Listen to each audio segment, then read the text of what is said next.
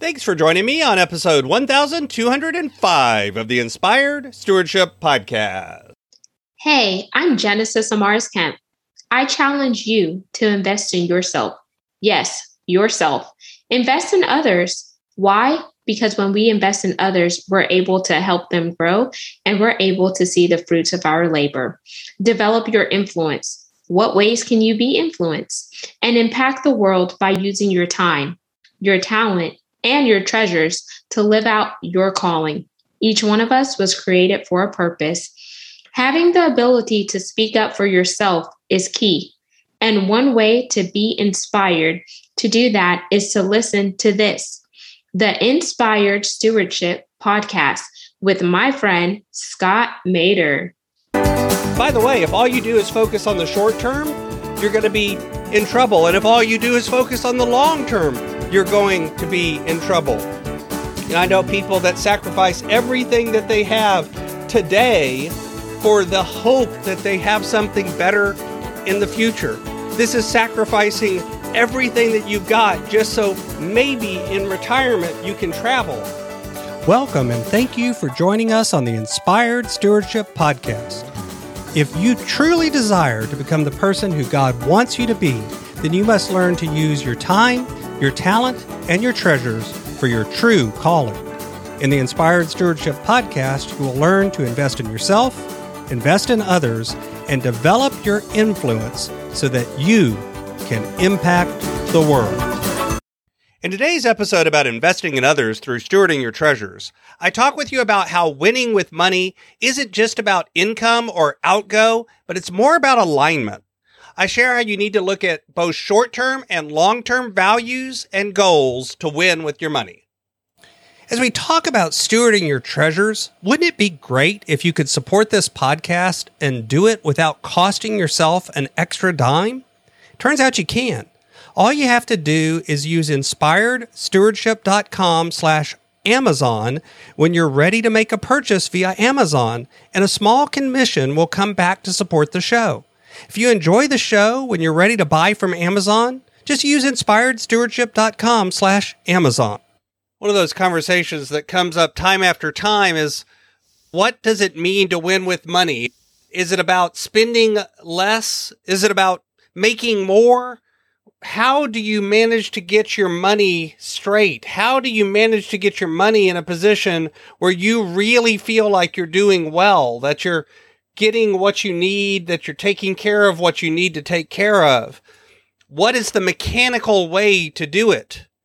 And the truth is that it's not a mechanical way. The truth is it's as much about emotion, much about feelings, and it's really about alignment. It's about looking at your money and figuring out, is it aligned with my values and my priorities? This is coming up in my mind in part because there's a lot of press right now about student loan forgiveness and is it the right thing to do? And I've heard people saying, maybe I should go ahead and my young person is about to go off to college. Maybe I should get a student loan for them because then it's going to be forgiven and I'll be getting free money.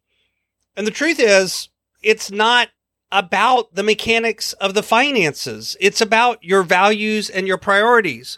Why should your plan change based on what's happening in the world? It's about your plan and your alignment. Is this living out what you want to live? It's not just a money decision. It's not just a finance decision. It's about both your short-term and your long-term values and goals. What is it that you really want your life to stand for, both in the short term and in the long term? Yes, in the short term, maybe taking the student loan and getting it forgiven and using that money is good. But does it align to your long-term values and goals? Does it set you up for doing the right thing the next time a decision like this comes up?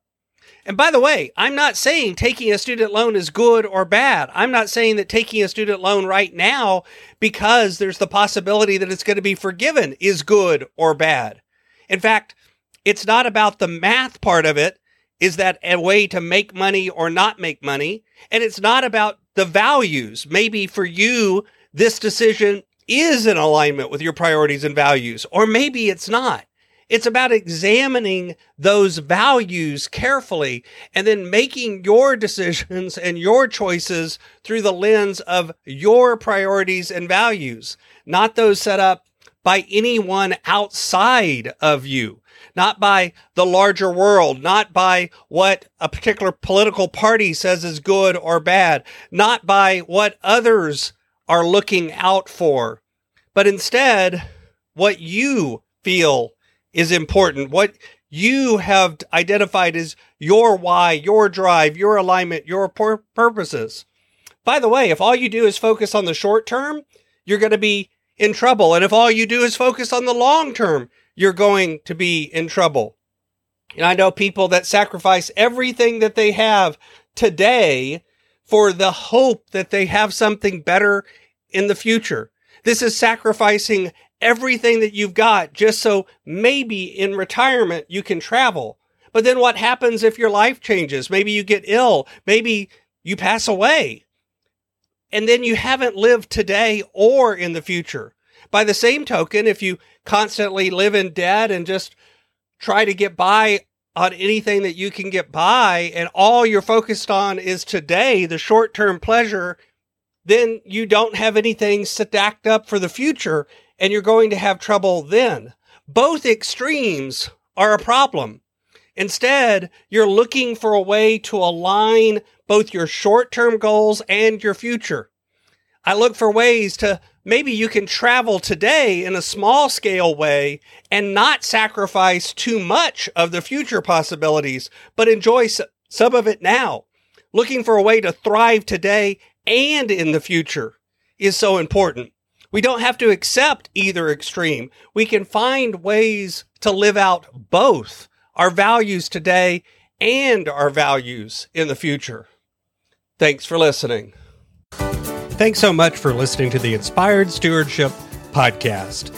As a subscriber and listener, we challenge you to not just sit back and passively listen, but act on what you've heard and find a way to live your calling.